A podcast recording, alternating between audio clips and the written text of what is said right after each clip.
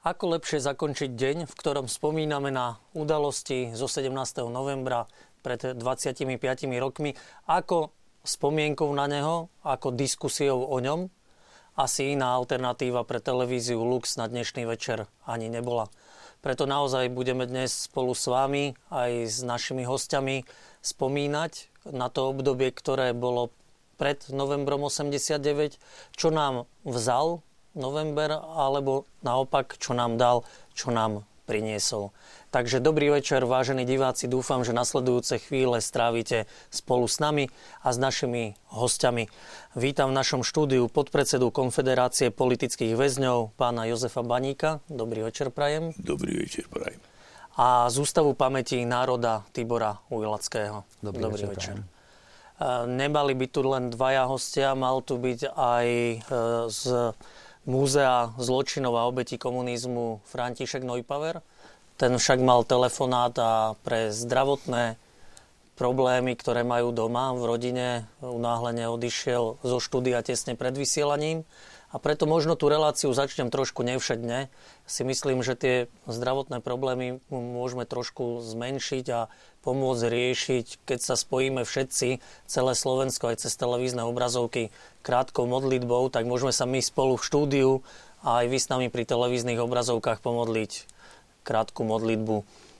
Otče náš, ktorý si na nebesiach, posväť sa meno Tvoje, príď kráľovstvo Tvoje, buď vôľa Tvoja ako v nebi, tak i na zemi.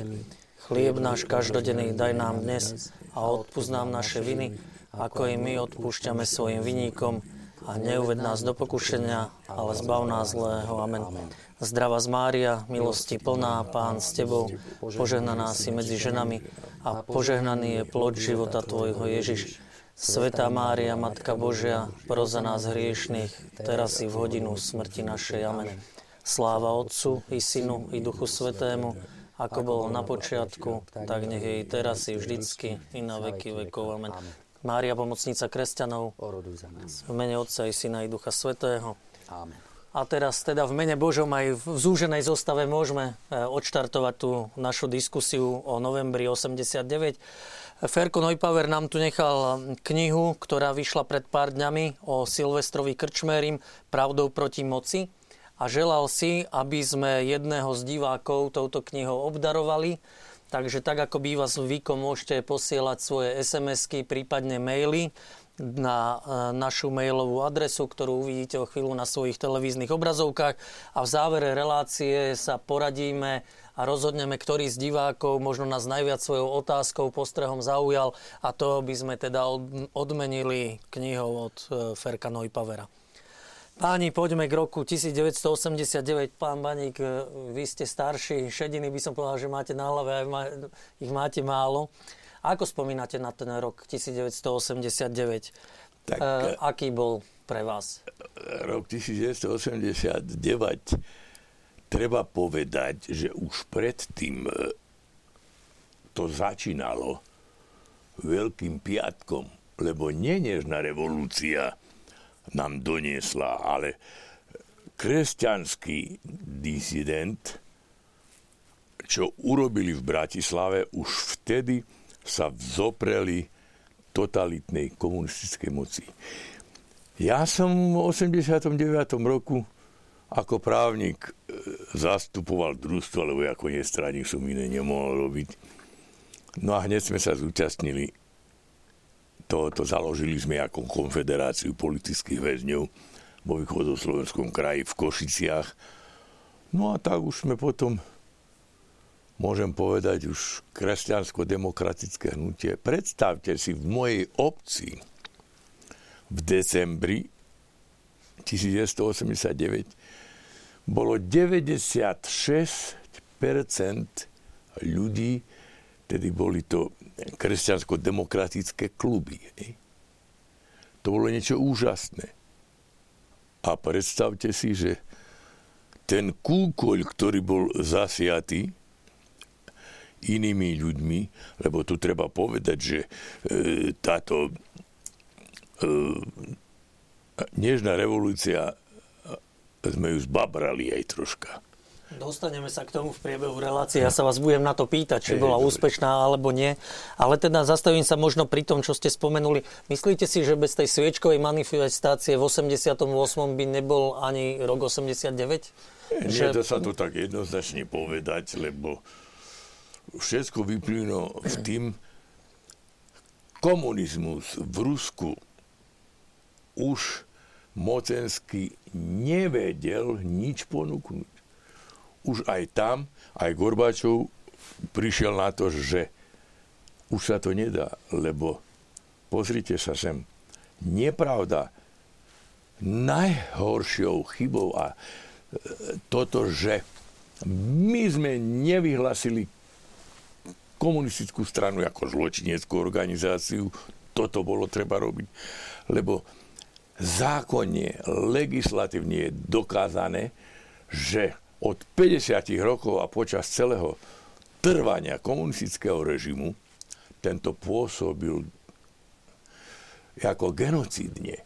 On išiel zlikvidovať cirkev, išiel zlikvidovať triedy, išiel zlikvidovať inteligenciu. Veď napríklad v tomto období Slovensko bolo, povedal by som, v strednej Európe rajom v chove dobytka a v týchto veciach. Išli to zlikvidovať. A to všetko urobili takzvanými karlovarskými protokolmi, kde ruský sovietský veľvyslanec vtedy prišiel a povedal, áno, mňa poslal Stalin a my sme tu neprišli rozmýšľať jej. Takže to v tomto období takto bolo. Chceli po vzore zlikvidovať najmä grécko-katolícku cirkev na Slovensku. Po vzore, lebo predtým to urobili na Balkáne, v Juhoslávii a hlavná vec na Ukrajine. No, keby som len tak krátko nadviazal, vlastne, áno, je zaujímavosť, že v našej legislatíve fašizmus je postavený mimo zákon, aj prejavy fašizmu, komunizmu sa toto netýka. Sa vrátim k takej tej spomienke ešte a k tej otázke na rok 89. Pre mňa je spätá s takými pozitívnymi citmi. Ja som bol 18-ročný chlapec, maturant, alebo tesne teda pred maturou. A pamätám si na tie novembrové dni ako na plné emócií a pozitívnych emócií. Dokonca aj na to, že ešte aj tí policajti na námestí už boli zhovievavejší potom v Bratislave v tých novembrových a následne v decembrových dňoch. Pán Ujlacký, vaša taká spomienka na ten november 89? Tak ja mám tie spomienky späté s tým, že ja som v tom čase bol príslušníkom Československej ľudovej armády a slúžil som tu nedaleko Bratislavy na letisku v kuchyni. A keďže vlastne už režim vtedy cítil isté napätie, dá sa povedať už zhruba od augusta, tak v tom období, keď sa začalo vlastne toto vrenie, tak to bol ten november taký, že už my sme mali aj určité sprísnené bezpečnostné opatrenia. Bola trošku mierne, by som to nazval, zvýšená tá pohotovosť prítomnosti príslušníkov v dispozícii útvaru. No a ja som ten víkend napríklad, keď to všetko začalo, keď sa to spustilo, som bol doma, potom som sa samozrejme vracal. No a išiel som cez Bratislavu do tej kuchyne, tak som sa zastavil na námestí, kde už boli tie veľké zhromaždenia a už keď verejnosť proti násiliu už začala fungovať, už keď boli tie loga všade viditeľné, tak som sa zastavil na Ventúrskej, kde vlastne bolo také koordinačné centrum. Nabral som odtiaľ plagátov, rôznych propagačných, informačných materiálov, lebo pravda z útvaru sa chlapci nemohli dostať, hlavne tí, čo boli na základnej službe. Tak som to tam zobral, obvešali sme s tým kanceláriu a môžem povedať, že sme sa tam pokúsili založiť verejnosť proti násiliu, čo samozrejme sa hneď znepáčilo vtedajšiemu veleniu, ktoré ešte stále nepochopilo, že je koniec. Alebo si to nechcelo ani pripustiť a stále akože sa cítili ešte tak nejako pri moci, alebo jednoducho mysleli si, že bude nejaký zásah a celé toto skončí, celé tie protesty sa nejakým spôsobom zavrú. Možno, že ešte aj niekoho za to zavrú. A začali mi to vytýkať a boli sme tam ešte dvaja ďalší dôstojníci, ktorí sme sa dali dokopy a pri jednom takom zhromaždení, kde nám chcelo velenie útvaru, aj celá komunistická organizácia v tom čase vojenská, ktorá bola na tom útvare, chceli všetkým vojakom, čo sme boli na útvare, ako vysvetľovať veľmi, že to, čo sa deje vonku, je nesprávne a tak ďalej. To sú nejaké zase kontrarevolučné sily a podobné nezmysly. Takže my sme počas toho zhromaždenia týchto veliteľov vypískali. Nás vojaci prirodzene vyslali na to pódium a stali sme sa kvázi takými tribúnmi nášho útvaru, ale za čo sme si následne, teda aspoň ja viem o tom, o svojej osobe, že som si vyslúžil návrh na trestné stíhanie za poburovanie, ale samozrejme nič sa už z toho potom nerealizovalo, lebo tie udalosti nabrali rýchly spád a vtedajší prezident Gustáv Husák veľmi rýchlo amnestoval všetky trestné činy, tzv. Tie vojenské, ako bolo poburovanie a rušenie morálno-politického stavu u jednotky, tak sa to totižto vtedy volalo. Takže nakoniec som z toho vyviazol akože bez nejakého trestu. Ale dosť na tom, že teda mám tie spomienky na toto takéto a keď to prenesiem do súčasnosti, tak spomínam na to tak dobre, pretože ja som cítil, ja som veril tomu, že už je koniec. Jednoducho, ja som to cítil, že to končí. Hoci vravím, že tí ľudia na tom útvare niektorí nemali ako ten pocit a stále tak nejako verili ako tomu všetkému, že to bude zachované. 16. novembra študenti v Bratislave, 17. novembra pražskí študenti. A dá sa povedať, že študenti spustili tú našu československú revolúciu, alebo bol v tých rokoch už teda pád režimu akousi nevyhnutnosťou? Vy ste, pán Baník, to spomenuli v úvodnom slove, že už v Sovietskom zväze vlastne ten komunizmus sa rúcal. Čiže dá sa povedať, že študenti sú iniciátori tých zmien a revolučných pochodov, alebo taká tá celosvetová, celoeurópska situácia, hlavne v tom Sovietskom zväze, kde ten režim sa rúcal? Povedal by som tak, že to je tak na polovičku. Aj študenti boli týmto, lebo spravidla pri politických premenách vždycky mládež pôsobila. To je historicky dokázané. Ale malo to zmysel, lebo medzinárodný komunizmus ako taký, ktorý už nič ľudstvu nemohol dať, bol zanikol, musel zaniknúť samo seba. Aj keď ešte táto moc bola, lebo napríklad ja, keď som vystupoval, ja som pôsobil v kresťansko-demokratickom hnutí, prišiel Eštebák a hovorí, Jošču, po východniarsky, chceš zase ísť? Takže oni ešte mali veľké tieto, oni nevedeli pochopiť, že už nebude tu podpora politická od vedúcich politikov Sovietskeho zväzu. Lebo toto veľmi urobilo. Oni boli sa tu brachiálnou moc, neváhali použiť. Lenže bolo to mohlo skončiť, ako to bolo v Rumunsku. Lebo oni museli počítať s tým, že kopu, jak tu spomínal môj kolega, tá armáda, aj tí samotní príslušníci tej bezpečnosti, veď to boli synovia robotníkov, roľníkov, no a keď boli ich nanútili k nejakému tomu, že by tiekal krv, no to mohlo sa to obrátiť. Vy ste čakali, že v tom 89. to môže byť taký zlomový moment? Prečo november 89 a prečo nie napríklad marec 88? Vy keď ste sa zobudili 1. januára 89, keď si dávame novoročné predsavzatia, ste si povedali, že toto cítim v kostiach, že toto je prelomový rok, alebo sa to cítiť nedalo? No tak troška sa nedalo, lebo napríklad ja som mal priateľa, ktorý bol môj spoluväzeň, doktor Jenčík, kňaz rímskokatolícky z Košic. A keď sme sa stretávali, ten mi stále hovoril, my nevieme, kedy padne komunistický režim.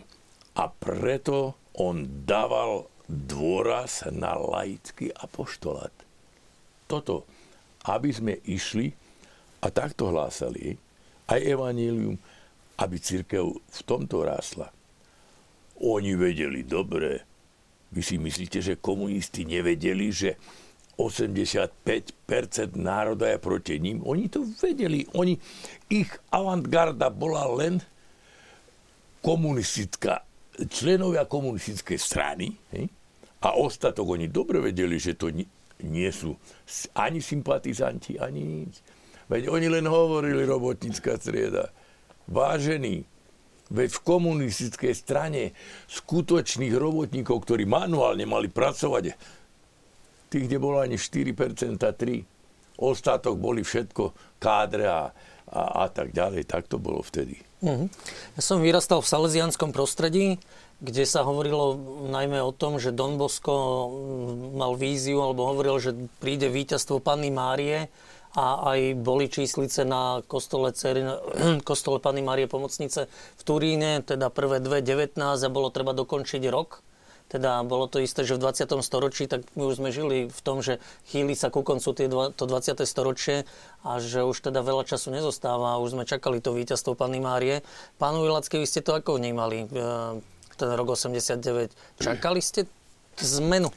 Pozrite, možno, že ľudia, verejnosť ako taká, možno ktorí neboli informovaní, asi tiež nepočítali s takým niečím, hoci isté náznaky, že sa niečo bude diať, museli byť viditeľné a začalo to samozrejme zo Sovietskeho zväzu, tou perestrojkou, Gorbačov, všetko. Ono to začalo byť cítiť, že jednoducho ten komunistický režim začína krývať. A už tá situácia bola neúnosná aj preto, lebo už pravda mnohí komunisti už boli tak materiálne zabezpečený, že jednoducho už ten priestor slovenský alebo československý už im nepostačoval. Takže niektorí ľudia nemohli síce chodiť na dovolenky do zahraničia, niektorí chodili, hej, aj do kapitalistického zahraničia, ale samozrejme to neboli radoví občania bežní. To boli len takí, ktorí sa dokázali vybaviť, ktorí mali správne konexie, správne postavenie v strane alebo v spoločnosti a tak ďalej. No a už aj pre nich samých bolo neúnosné vlastne nejakým spôsobom ukrývať aj ten majetok, aj to bohatstvo, ktoré sa im podarilo vďaka svojim funkciám nahonobiť.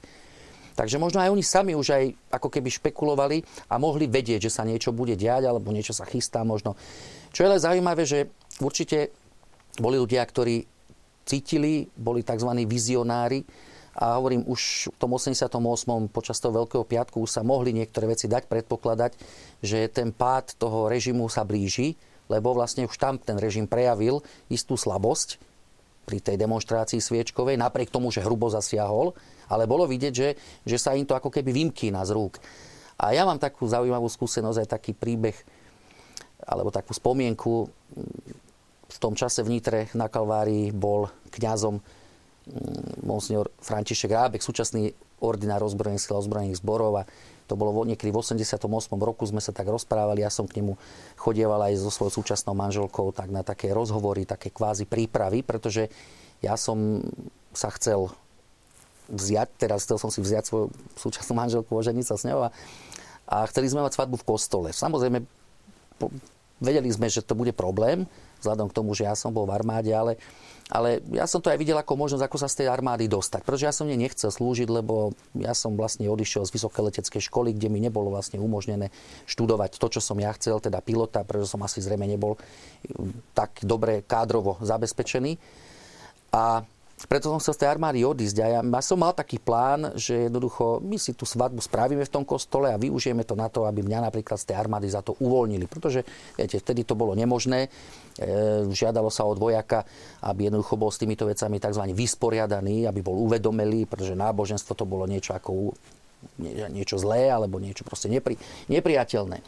No a my keď sme pri takýchto jedných rozhovoroch, pri takom jednom rozhovore som sa s tedajším kaplánom ešte, keď to tak môžem povedať, otcom Františkom Rábekom rozprával. On mi vtedy povedal takú zaujímavú myšlienku, že lebo ja som vtedy hovoril, že ja by som z tej armády odišiel. A on mi hovorí, vieš čo, neodchádzaj ty z tej armády, lebo raz bude treba takých ľudí, ako si ty v tej armáde, lebo raz tam bude aj duchovná služba a bude treba tým kaplánom vojenským pomáhať. Hovorím to preto, lebo bolo to niečo, čo ja som povedal, hovorím, ale to není možné, akože pán farár, že to je utopia, to je nemožné v tomto režime. A on, že neboj sa. A vidíte, prešli roky, dnes on je vojenským biskupom a ja som mal to šťastie, za čo ďakujem Pánu Bohu, pri ňom slúžiť vyše 10 rokov, dá sa povedať, ako jeho kancelár a hovorca. Takže to chcem povedať, že boli vizionári a boli ľudia, ktorí možno mali informácií viac a vedeli, že niečo sa stane. Ale myslím si, že celkové spoločnosť asi nemala tušenia a pravím, ten pohyb, ktorý prišiel z toho Sovietskeho zväzu bývalého, asi spustil vlastne niektoré veci. A takýmto spôsobom to dospelo až do toho štádia 89. No, u nás tá perestrojka ako si nenabehla. Boli silné pochody v Poľsku, už v Nemeckej demokratickej republike, Maďarsko. Ale u nás ako si vládlo tvrdé jadro komunistov. Tie ešte na začiatku roka 89 potlačili vlastne spomienku na Jana Palacha v Prahe. Veľmi tvrdo a krvavo. V januári ešte áno a v novembri už to nedokázali. Čiže čo sa dá povedať? Možno aj zázrak? Pán Baník? No, povedal by som, že... Lebo viete, všeobecné dianie je Božím dielom, že toto je zásah, povedal by som, nadprirodzeného toho, lebo keby nebolo toto, lebo v tomto období totiž už aj literárna, maliarská obec a tak ďalej už začala sa prejavovať a povedal by som takto pôsobiť, hej. To už tedy aj tí naši pisovatelia a podobne. A na druhej strane samotní komunistickí papaláši mali svoj vnútorný strach, lebo žili v nepravde, žili pod tlakom výčitkov svedomia, lebo každý komunista počnúc okresným tajomníkom strany a podobne, o ňom boli nazhromažďované také materiály, že kedykoľvek ho mohli zatvoriť a podobne. A toto na nich bolo také deprimujúce. Ja myslím, že komunizmus nedal nič ľudstvu. A zvlášť u nás na Slovensku nie. Pozrite, snažili sa nám nahovoriť, že cirkev pôsobila a pôsobí u nás protiľudovo, protinárodne. To nikdy nebola pravda, lebo opak bola pravda. Cirkev stále pôsobila, keď aj zoberieme, však len si zoberieme od spolku svätého Vojtecha, zoberme si kresťanské spojenia, Mojzes a s evangelíckými tými. Že tá tradícia je kresťanská.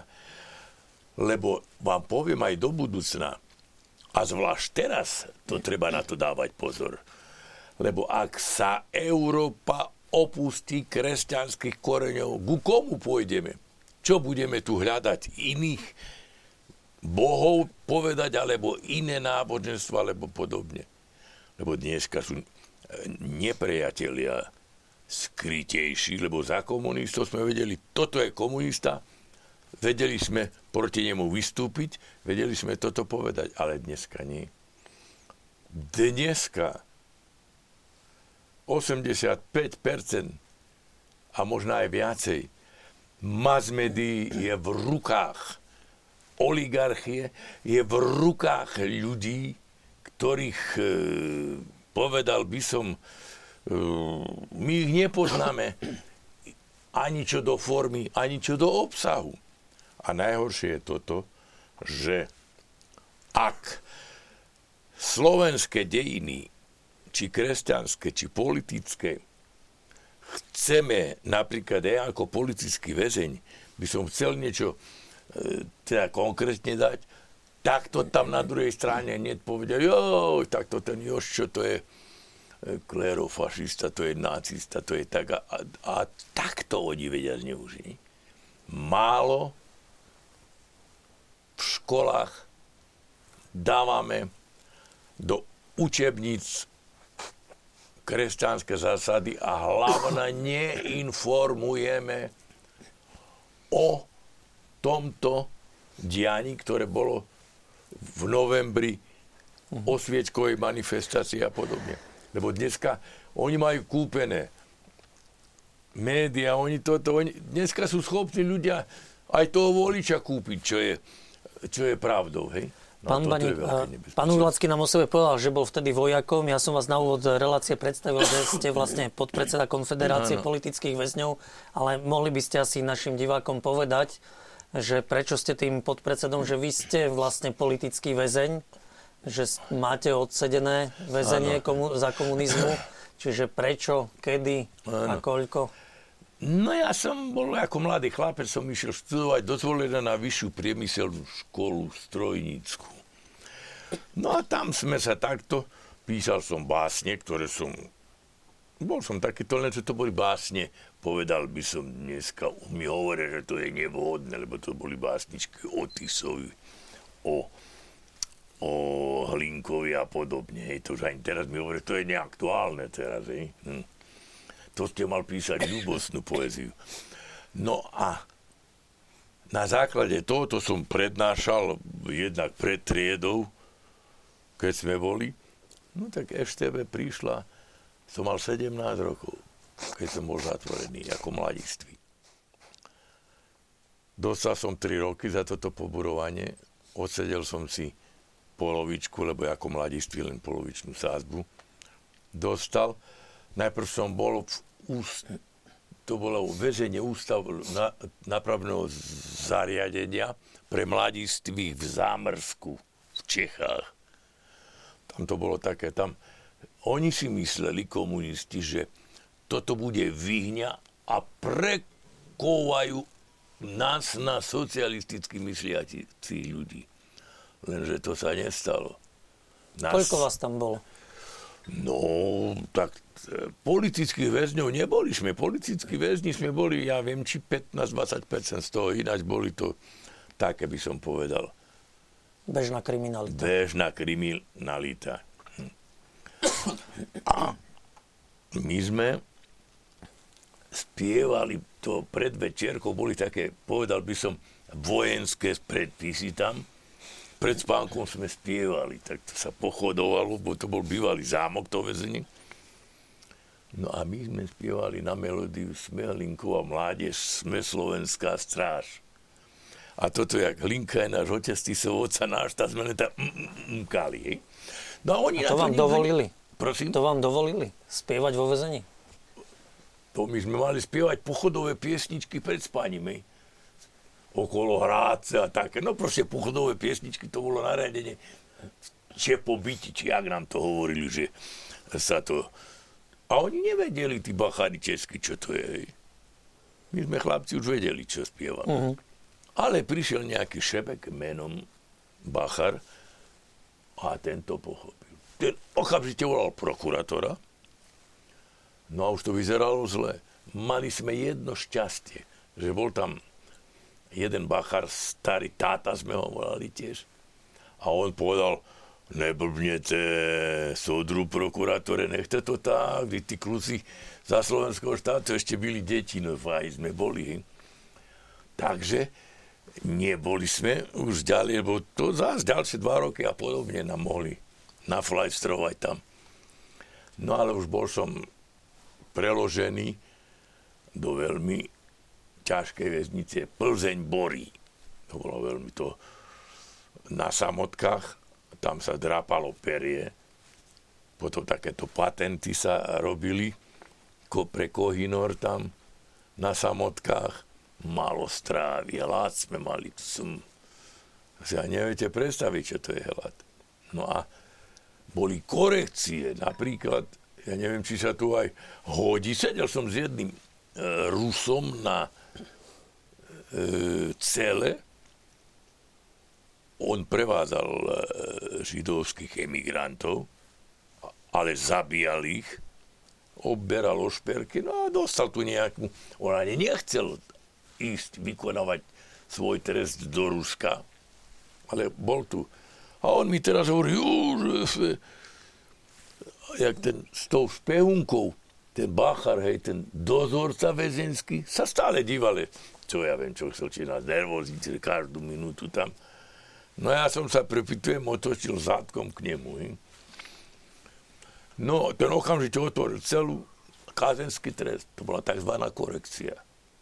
Som chytil 12 dní korekcie a to je 2 dní nič žiadnu stravu, len teplá voda sa podávala. Tretí deň strava. 2 dní nič, tretí deň strava. Joj, táto krásne sa. Lenže bolo to šťastie. Lebo väzenskí kuchári asi na 4. deň do tej teplej vody nasypali cukru. To si neviete predstaviť, keď som túto vodu som ožil, to je aké by mi teraz, čo ja viem, nejakú kúru urobil, alebo čo.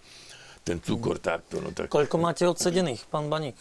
No tak ja mám odsedený, 1,5 som odsedel. Ne? Rehabilitovali vás potom? No pravda, že... Ešte v 60. rokoch, či v 80. po 89. Bol som rehabilitovaný až teraz v 89. roku. Bol som vylúčený zo všetkých škôl výborového stupňa. Po prepustení z väzby som išiel asi hneď o 3 týždne k tomu technickému pluku, hej, ako vojak. Tam som bol 24 mesiacov.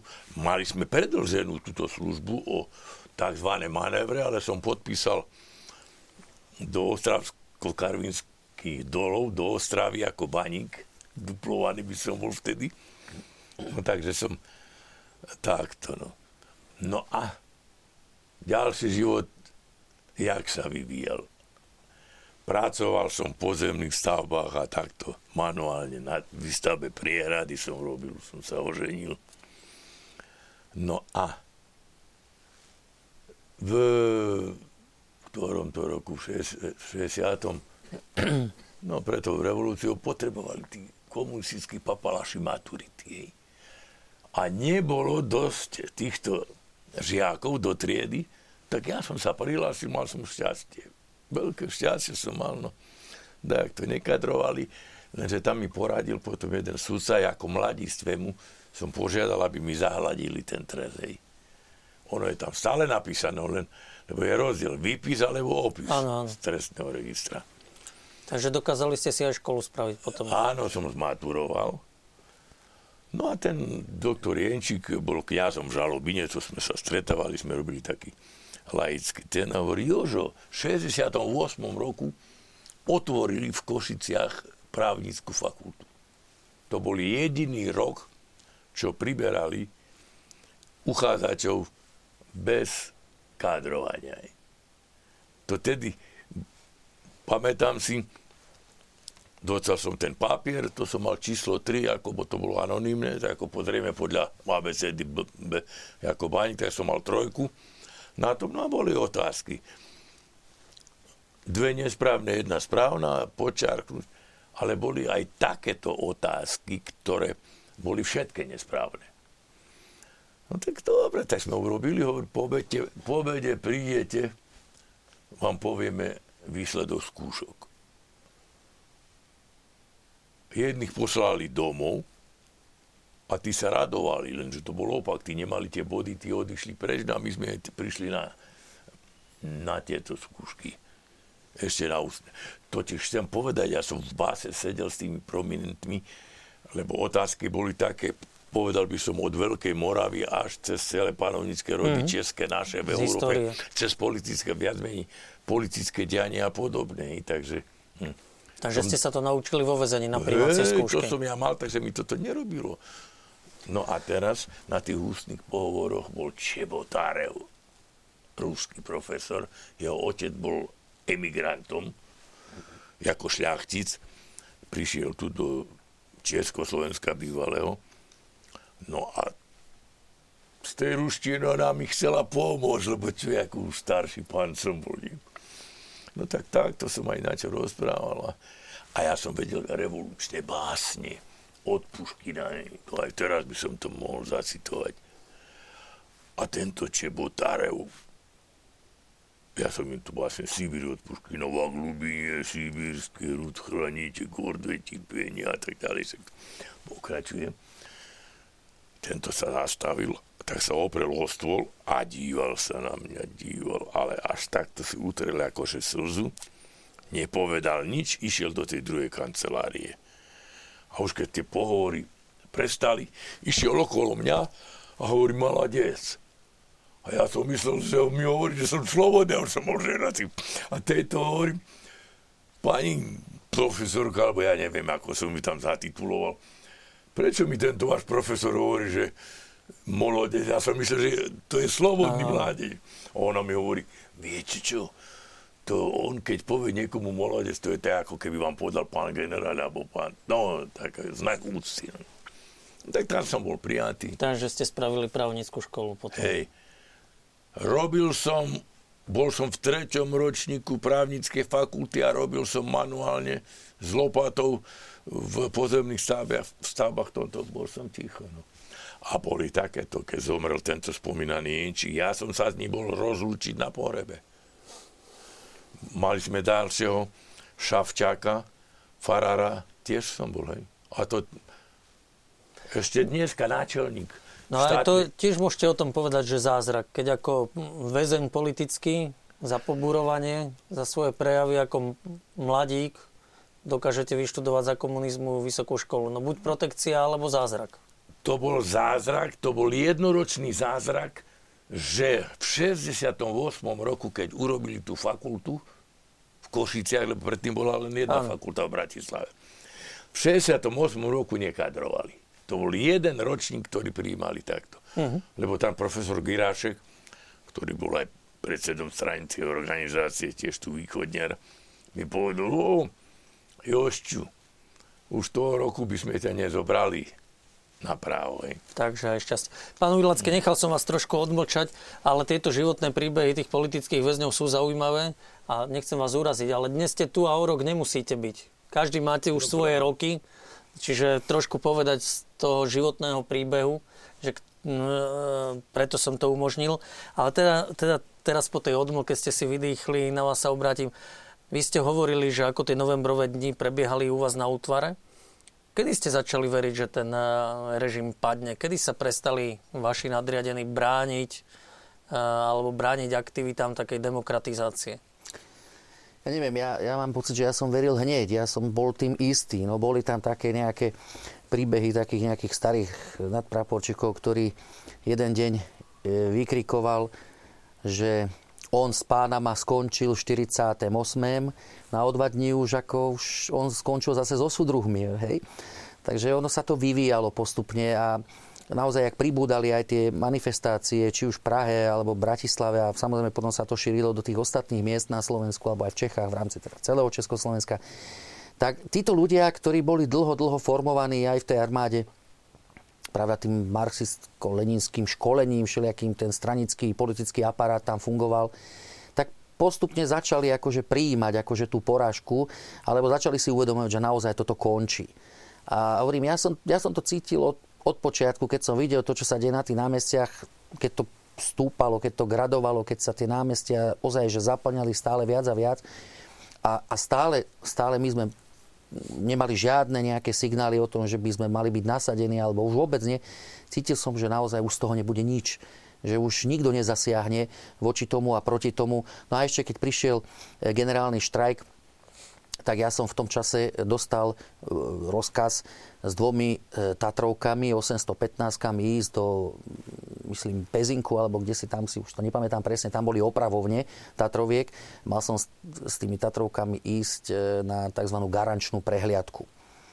No a prišiel za mnou teda ten šofér, tak som mu povedal, hovorím, počúvaj, zložeň bola, kde československú zástavu. Viete, lebo to bol vtedy symbol, že keď bol štrajk, tak sa išlo takto a on zohnal a vyšli sme z útvaru, nasadili sme na predok auta tú zástavu a tak sme išli v čase toho generálneho štrajku vlastne až do toho, myslím, Pezinka, do tých opravovní. Samozrejme tam robotníci nás tam privítali, tešili sa, že armáda je s nami, že teda my takto za autom sme tam vlastne došli. Takže už vtedy akože sme cítili už určite, že toto akože už neustojí tento režim a že to proste ide dole vodou a že to skončí, že to padne. Mm-hmm.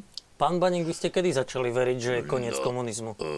U nás začalo to tým, že ja konkrétne som bol na gymnáziu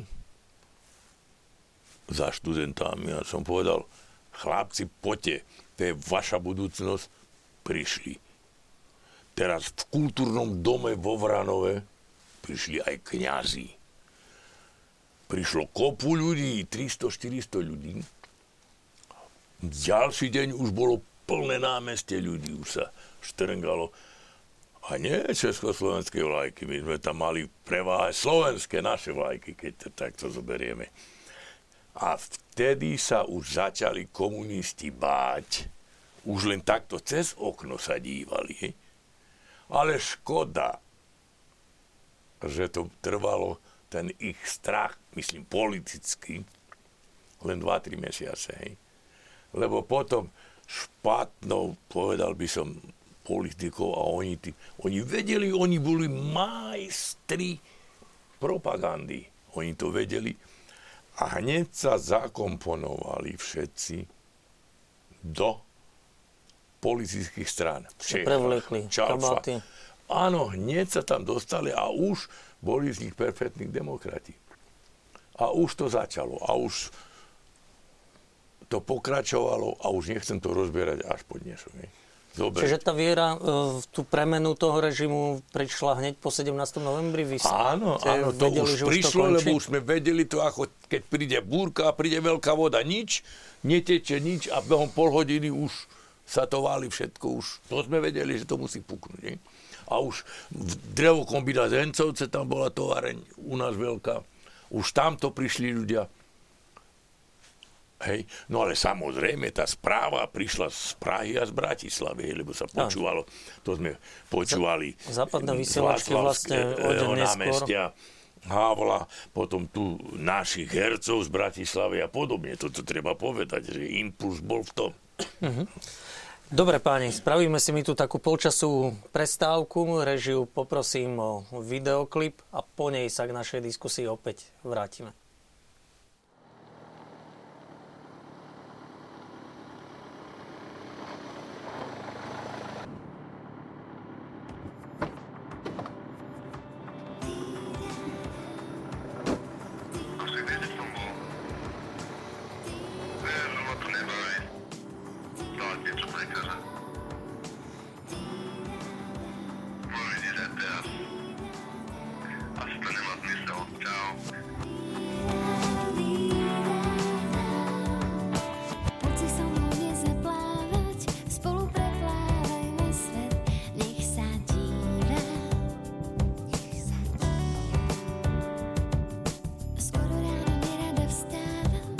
Sa neprebudím hneď, tak mi spievaj, spievaj.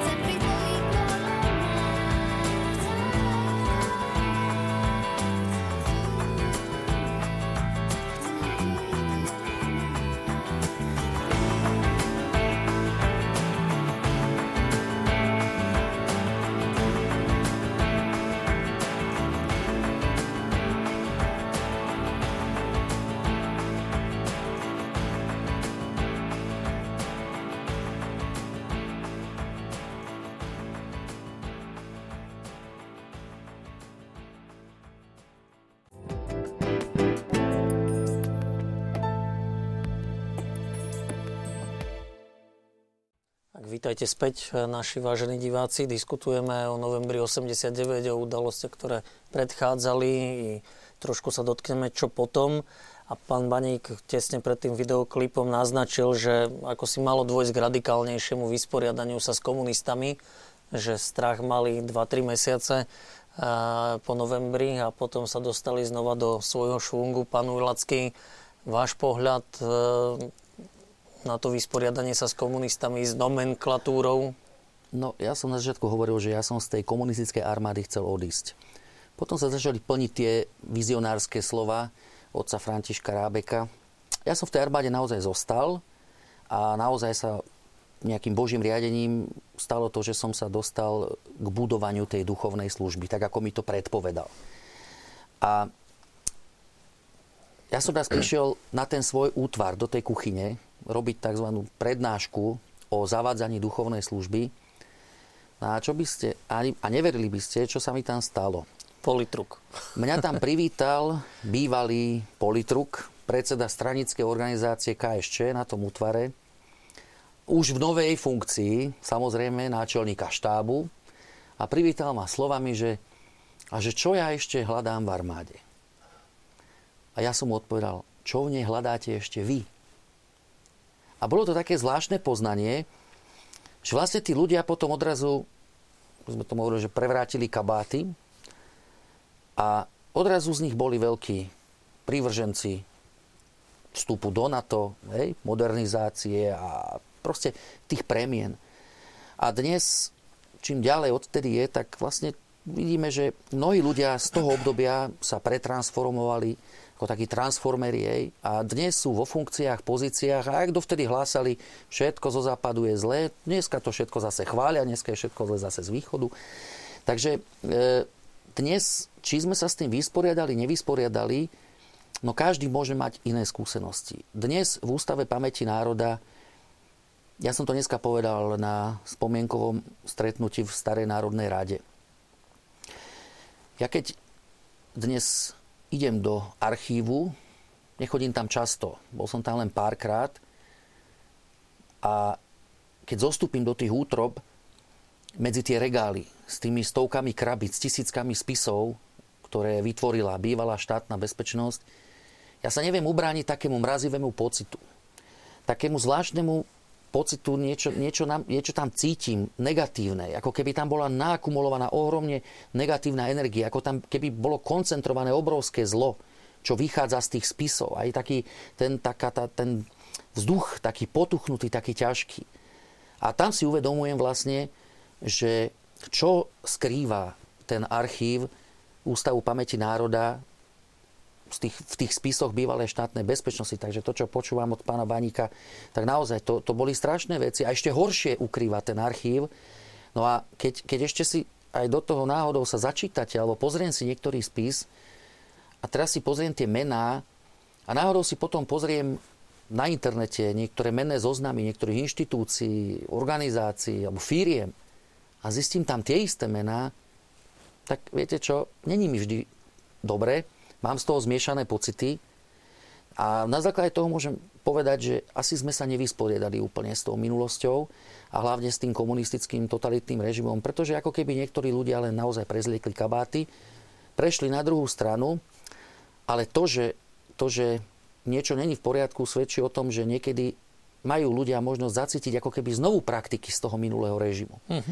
Takže vnímam to tak, že nevysporiadali sme sa. A keď hovorím o tom Ústave pamäti národa, pozrite, ten ústav stráži, nechcem povedať, že tajomstva, ale stráži závažné informácie, ktoré dokumentujú tú temnú minulosť nášho národa. Tých 40 rokov totalitného komunistického režimu, ktorý bol skutočne zlý.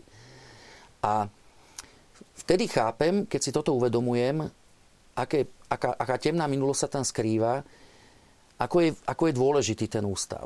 A vtedy aj celkom chápem, že od jeho vzniku sa neustále v istých časových intervaloch vedú proti tomuto ústavu nejaké útoky. Ten ústav bol viackrát ohrozený, jeho existencia. A toto sa tak pravidelne ako keby opakuje. Teraz nemáte budovu? Napríklad teraz nemáme budovu. A zase pýtam sa, ako je to možné, že po 11 rokoch ten ústav stále nemá vlastnú budovu. Už sa ide 7-krát, by sme sa mali teraz sťahovať. Poďte sa okolité ústavy v okolitých bývalých socialistických krajinách, či už to Nemecko, Česko, Poľsko, Maďarsko, majú takéto inštitúcie takisto, partnerské naše. A majú dôstojné budovy, samostatné budovy, vlastné budovy. A ako keby tam tá spoločnosť skutočne dala váhu tým ústavom, ktoré vlastne strážia tú pamäť, tú minulosť, tú neblahú minulosť. A naša spoločnosť, ako keby je to bolo jedno. Viete, keď si prečítate niektoré diskusie na internete, ja tam vnímam toľko negatívnych príspevkov, zrušiť celý ústav, to je zbytočné, to není treba, to len peniaze to berie. Ako keby naši ľudia už zabudli na to, čo sa dialo tuto pred tými 25 rokmi, respektíve tých 40 rokov počas komunistického režimu. Ako keby to už nechceli ani si pripomínať, ani počuť, aby nech sa už v tom radšej nevrtáme, zabudnime na to. Ale viete, nedá sa zabudnúť, pretože človek má, pravda, krátku pamäť, ale človek je aj krehký. A veľmi rýchlo dokáže sklznúť zase k nejakému totalitarizmu, keď si privlastní nejaký patent na rozum, keď si privlastní nejaký patent na pravdu a keď odrazu, keď sa niekto vzoprie voči tomu alebo povie iný názor, tak vidíte, že keď sa vám za to dostane odmeny, tak je to v poriadku. To znamená, že je to zdravá kritika, povedzme, ktorá prospieva nejakému postupnému ďalšiemu vývoju, alebo je to vpred. Alebo keď sa vám za tú kritiku dostane odrazu zase nejakého úvodzovkách tomu úderu alebo zásahu, že napríklad vás dajú z toho miesta preč. Ja som to zažil teraz, v tomto období, a to sme 25 rokov po skončení totalitného režimu. No a toto si myslím, že preto to vysporiadanie není ešte úplné. Ešte dlžíme tomuto procesu také nejaké dokončenie, ako keby. Dneska to takisto aj, myslím, Janko Budaj v Starej národnej rade to povedal, že a vyzval tak vlastne, on to povedal tak tým práve, že pohrobkom toho totalitného režimu. My sme ešte neskončili, aby ste si nemysleli, že my sme zabudli, že my to ešte dotiahneme, ten november 89. A ja si myslím, že bolo by to naozaj dobre dotiahnuť, aby jednoducho tu už sa takýto režim nemohol opakovať. Mne, čo trošku chýba možno, aby som to dobre vysvetlil, nejde mi o to, aby sme komunistov popravovali. Aj keď určite konali proti ľudskosti, páchali zverstva, vraždili ľudí, a to ešte aj v 80. rokoch, keď si len zoberieme kňaza Poláka túto na Záhorí. Čiže nie robiť im to, čo robili oni, teda zabíjať ich, ale aspoň im povedať, že toto bolo za hranicou ľudskosti, toto bolo trestné, aby to bol pred tým aktom odpustenia aj nejaký akt spravodlivosti. A chýba mi toto, že u nás vlastne nebol odsúdený nikto, ani najvyšší, ani najnižší nejaký aparáčik za to, čo sa tu dialo 40 rokov. Ani odsúdení a neboli odsúdení práve ani tí, ktorí vykonávali takéto vyslovene zločiny komunizmu. Keď si zoberiete Ústav pamäti národa, posunul na generálnu prokuratúru niekoľko desiatok podnetov za vraždy na štátnej hranici. Doteraz sa s tým prokuratúra nezaoberala, jednoducho bolo to vrátené, zastavené. A dôvod? Vyšetrovatelia konštatovali, že oni konali podľa vtedy platných zákonov. Že pritom zastrelili vlastne ľudí, ktorí neurobili nič zlé, len utekali za slobodou. To je už druhá vec. Dokonca som začul ešte aj taký názor od takéhoto, by som povedal, že pohrobka tohto režimu, ktorý mi povedal, že však oni vedeli, do čoho idú, veď tam mali takéto tabule. Pozor, životu nebezpečné. Problém bol, že pokiaľ viem, tak vlastne naši pohraničníci aj tu v Bratislave zastrelili ľudí, ktorí už boli na rakúskej strane. No to bolo čiže konali proti zákone. Samozrejme. Pohraničníci. Napriek tomu však nikto nebol postavený pred súd. A pán Baník, myslíte, že dalo sa teda vysporiadať s tými komunistami takto, že povedať, že toto bolo zlé, toto bolo protizákonné, toto bolo nemorálne? Alebo sme boli vtedy tak naozaj pozitívne naladení, že to odpustenie prevýšilo tú spravodlivosť?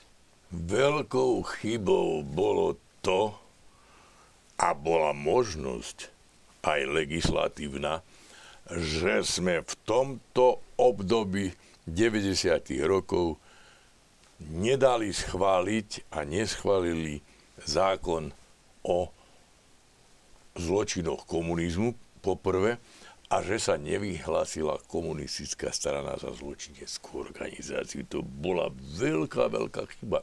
A ak hovoríme, veď podľa prírodzeného zákona, ak je vina preukázaná, no tak musí aj nasledovať trest. My nechceme,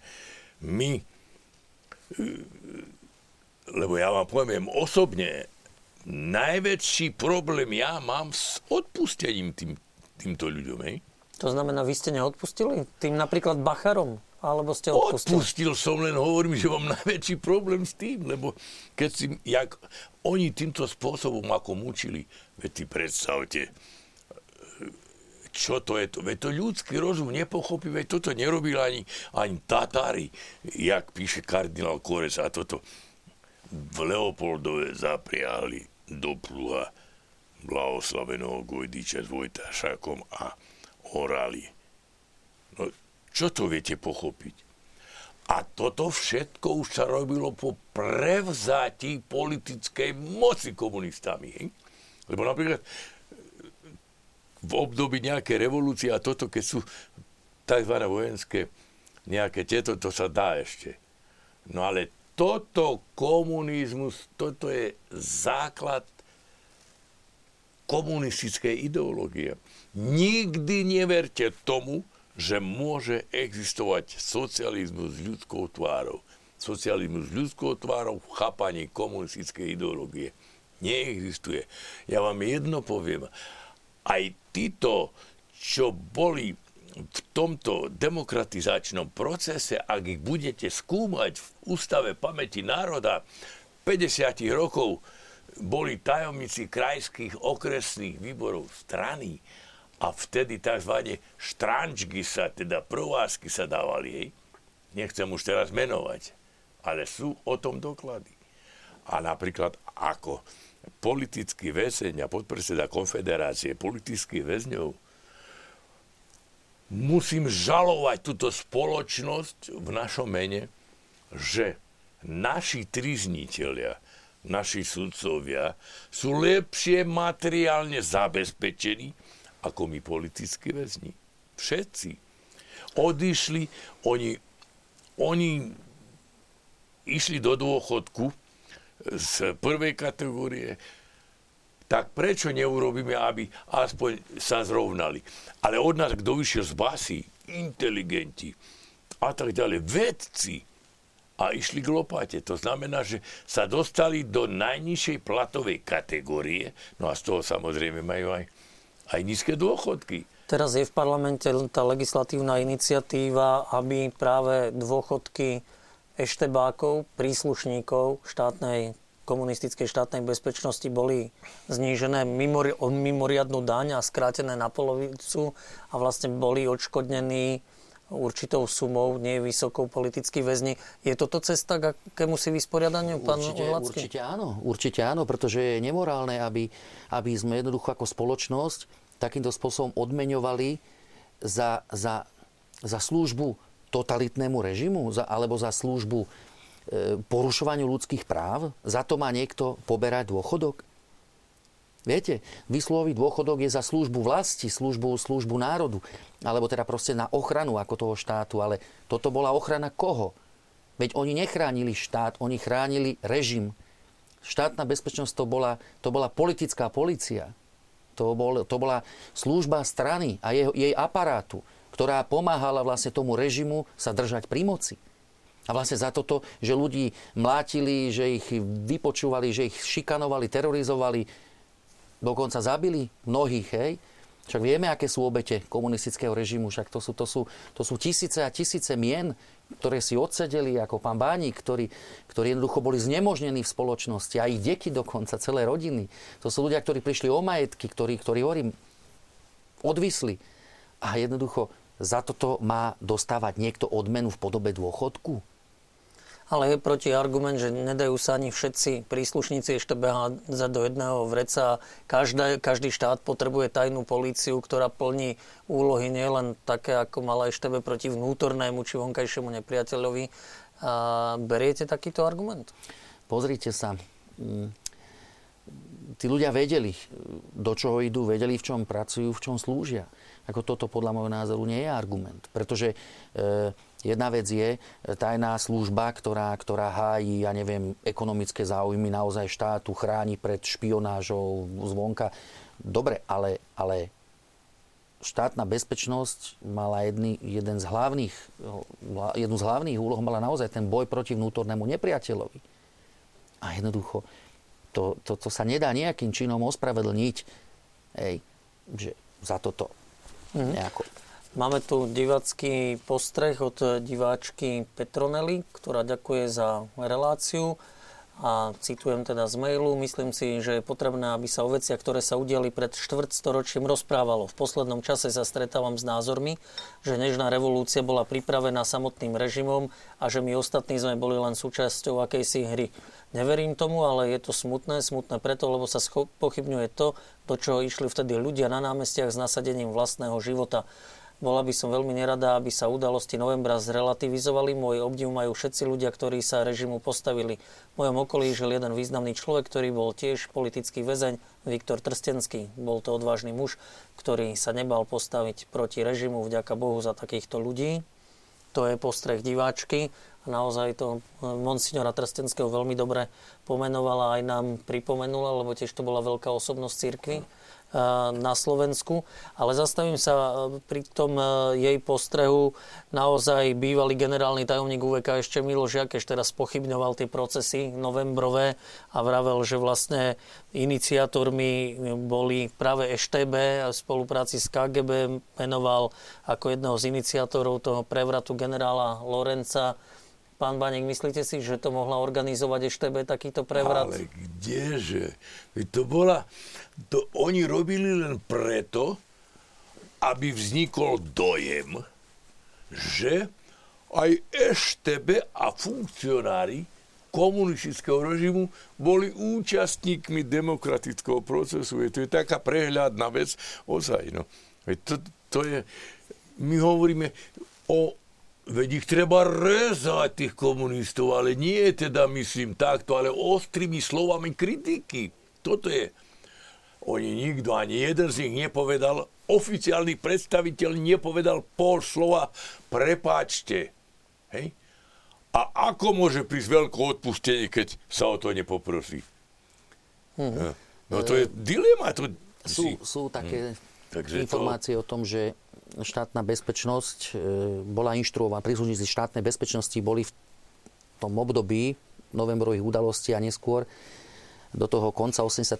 roku inštruovaní, že sa majú infiltrovať do vznikajúcich hnutí, iniciatív, nových politických strán a majú tam vlastne akože istým spôsobom ako keby narúšať, to fungovanie, rozbíjať to v začiatkoch a podobne.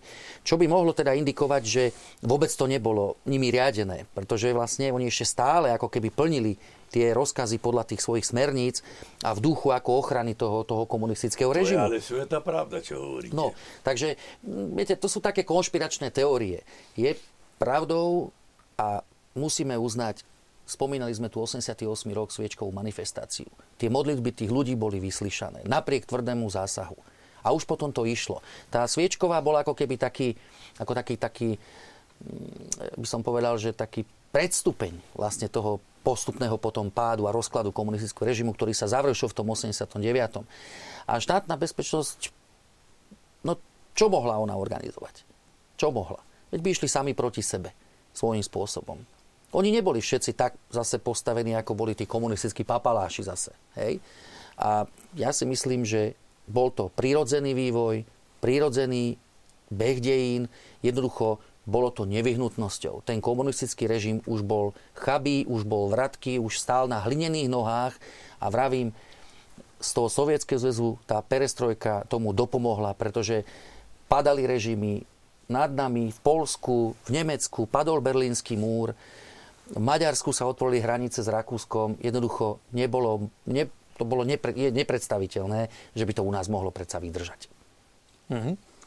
A napriek všetkému, čo sme hovorili aj tu v relácii, čo zaznelo posledné dni, týždne v médiách o novembri a v pozitívnom svetle, vychádzajú na povrch prieskumy, kde mnohí naši občania nevnímajú november a jeho výdobytky pozitívne. Takmer polovica ľudí november a to, čo nasledovalo tých 25 rokov, nevníma naozaj pozitívne a je z neho rozčarovaná. Pán Baník, viete si dať odpoveď, že prečo? No to je jednoduchá odpoveď. Vidíte, ako začínajú mass média masírovať našu mládež cestou médií a podobne.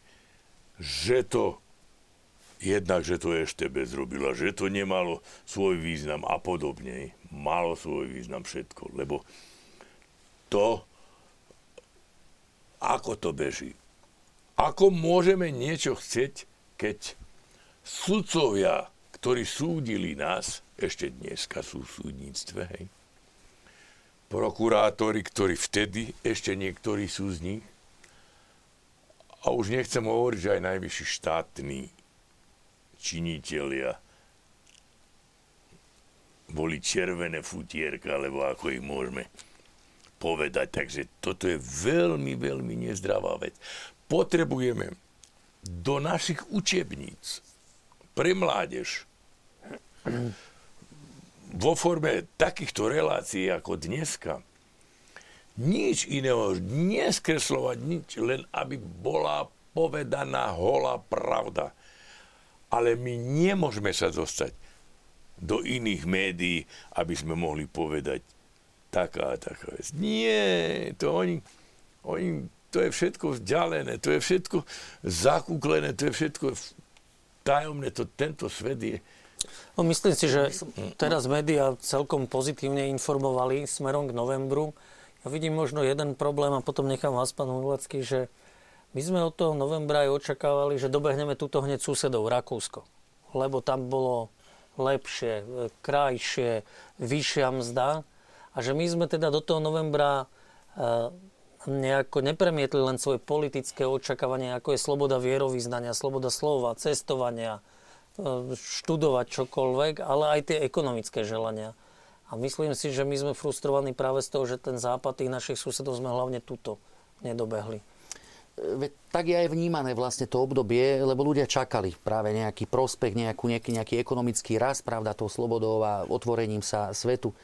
Ale viete, to není všetko ekonomika.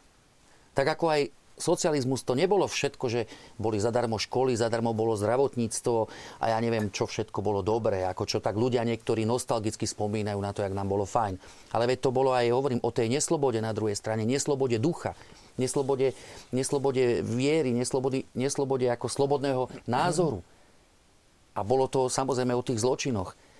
A dnes nemôžeme zase hľadiť stále na tú ekonomiku, či je veľká nezamestnanosť, menšia, či neviem. Skrátka, dobre si myslím, že tu sa musí začať s rekonštrukciou v prvom rade morálky, musí začať s rekonštrukciou vlastne tých charakterových vlastností ľudí a treba na to samozrejme v prvom rade začať učiť tomuto mládež. Lebo není všetko len o peniazoch, o ekonomike, ale naopak treba mať charaktery, treba mať morálku. Potom sa podľa toho začne vyvíjať aj vlastne tá ďalšia oblasť, podnikateľský sektor, štátna správa a tak ďalej. Ústav pamäti národa robí všetko preto. Aj vízia súčasného predsedu Ústavu pamäti národa je taká, že chce orientovať ten ústav smerom na zachovanie tzv. Živej pamäti. Živej pamäti práve preto, aby sa na tie zločiny a na to zlo nezabudlo, aby sa z toho mladí ľudia dokázali poučiť. Dnešná mladá generácia. Aby tiež vedeli o tom, keď to už neprežili. Čo prežili ich rodičia alebo starí rodičia. A práve preto, aby oni sami dokázali včas identifikovať a odhaliť a pobadať začínajúce sa náznaky novej totality, ktorá by mohla nastať. Aby dokázali okamžite rozpoznať, hopla, keď už mne volá, kto tu zakazuje volá, čo hovoriť, niečomu sa vyjadrovať, alebo ma ide za to trestať, že som si to dovolil vôbec, hop, toto už není všetko v poriadku. Takže toto je dôležitá úloha, že aby sme nespomínali, alebo aby sme nehľadeli na tých 25 rokov, že nič sa tu neurobilo. Urobilo sa veľa, ale to neznamená, že už sme skončili. Treba tu naozaj pokračovať a treba už do toho vtiahnuť aj tú novú generáciu tých mladých, mladú generáciu, najmladšiu generáciu, aby tá sa už nikdy nemohla dožiť toho, čo tu bolo pred tými 25 rokmi. No, november asi splnil to základné poslanie a to bolo sloboda, túžba po slobode vo všetkých jej formách. A vlastne, pán Baník, vy ste to aj povedali niekedy v úvode relácie, že vtedy sme mali jedného nepriateľa. Že za komunizmu bol nepriateľ jasný. A dnes tej slobode, tá sloboda je aj o zodpovednosti rozlišovať, čo je dobré, čo je zlé. Čím ublížim susedovi, čím ublížim sebe možno. Čiže máme to ťažšie, ale stále sa ako keby sme sa museli učiť narábať so slobodou. Dá sa to tak asi nejako povedať? Pozrite sa sem. Aká je nezodpovednosť ústavného činiteľa v národnom zhromaždení je, keď poviem, my sme voľby vyhrali, to aj Hitler Reichstag súhlasil 100% aj všetky ruské zákony prechádzali so 100% súhlasom, hej? Ale čo to bolo? A vyhovárať sa na to, že boli platné, lebo o tom viem, že boli asi 50 trestných oznámení. A ani preformálne sa nepovedalo, že to bolo zločinné. A potom, o čom to môžeme hovoriť? To ozaj, lebo Konfederácia politických väzňov a váš Ústav pamäti národa musí a je takou živou konzervou. My to potrebujeme pre budúce generácie zakonzervovať. A hlavne treba písať o tom.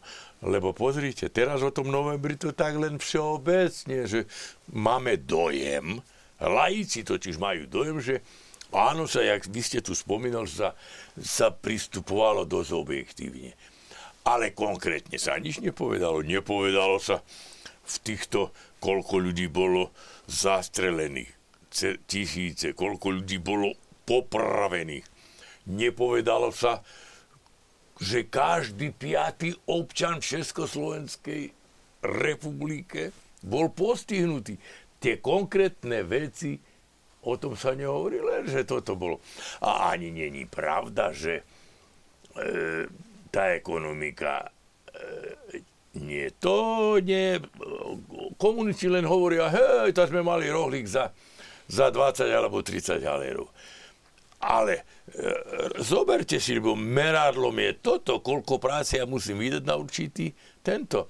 Keď som si chcel kúpiť napríklad televízor barevný, za socializmu, tak stal 16 500 korún. Áno? A na tých 16 500 korún musel robotník pri 1500 korunovom zárobku prerátajte si, koľko robí. A dneska si kúpi televízor napríklad za dvojtýždennú mzdu a podobne. Takže toto není, lebo to bola... Ale ľudia práve vidia tie výhody komunizmu v cenovej dostupnosti potravín. Možno televízor, auto, im nič nehovorí, ale chlieb, mlieko, maslo. Lenže, dovolte, na druhej strane, zase oni v inej forme z toho vrecka naplňali, lebo vám poviem otvorene, ja som pracoval na tých družstvách, mlieko sa predávalo za 2 koruny. Ale výrobná cena mlieka bola 6 až 8 korún. Jednak to bola ekonomická újma, lebo prepytujem, začali krmiť prasátka mliekom a podobne, tak sa znehodnocovalo. Lenže tú dotáciu štátnu zase len tí robotníci a roľníci, družstevníci a podobne museli to tam nahradiť. No ale toto nikto tak nepovie, to treba vysvetliť ľuďom. My len hovoríme... Nemáme dostup, neovládame médiá. Dneska je doba, kedy bola doba prorokov, kedy bola doba ústnych podaní a dneska je doba mass médií. No v nich je sloboda. Sloboda však slova. Samozrejme, no a kto ovláda? To neznamená, že keď ovláda niekto mass médiá a nebude zodpovedný, že je slobodný depák. Dôležité je vychovať tú generáciu tak, aby dokázala rozumieť tým mass médiám, aby dokázala ich prijímať, ale nie nejako slepo, bez zmyslu, ale aby dokázala takisto chápať, ako tie mass médiá pracujú, ako fungujú, aké informácie prinášajú a prečo ich prinášajú také, aké sú. Preto hovorím, že my staviame na tej edukácii vlastne. Zapájame teraz nové programy, tak aby tí ľudia boli, mladí ľudia hlavne. Majú záujem mladí? Pozrite, dnes keď sa mladých ľudí opýtate, veľmi málo ľudí vie, čo to bol november, len z počutia možno, alebo to majú spojené len s otvorením hraníc a tak. Áno, pokulháva alebo pokrivkáva vlastne toto vzdelávanie, tá informovanosť vlastne mladej generácie o tom, čo tu bolo pred tými 25 rokmi, čo sa dialo v novembri 89, čo sa dialo pred novembrom 89. Teraz ľudia mladí, keď počúvajú napríklad takéto svedectvá, jak tu pán Baník rozpráva, to by sa dalo počúvať aj 3-4 hodiny.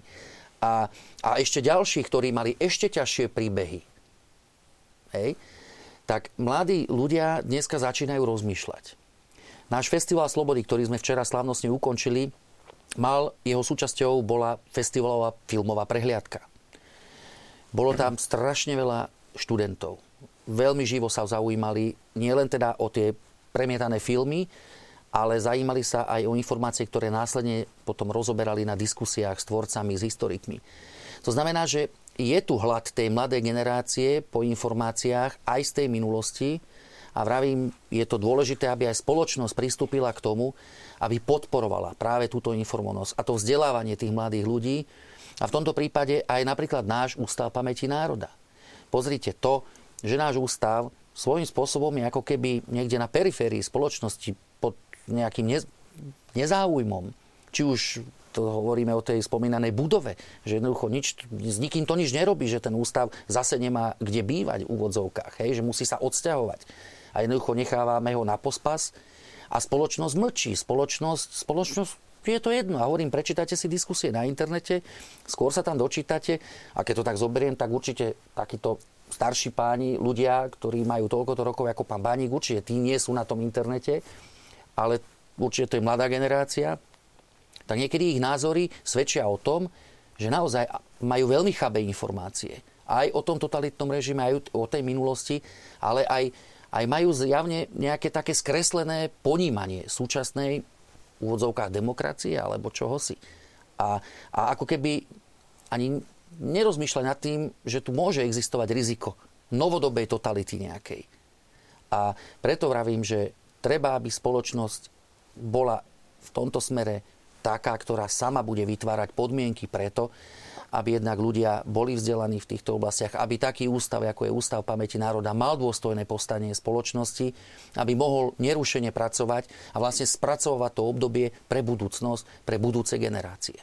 Toľko by som asi povedal. Čo možno ešte mne tak chýba, že sa nám nepodarilo zriadiť a teda škoda, že tu nie je Ferko Neupauer, ktorý tu mal byť s nami, seriózne veľké múzeum zločinov a obetí komunizmu. Preto toho Ferka spomínam, lebo on to buduje na kolene.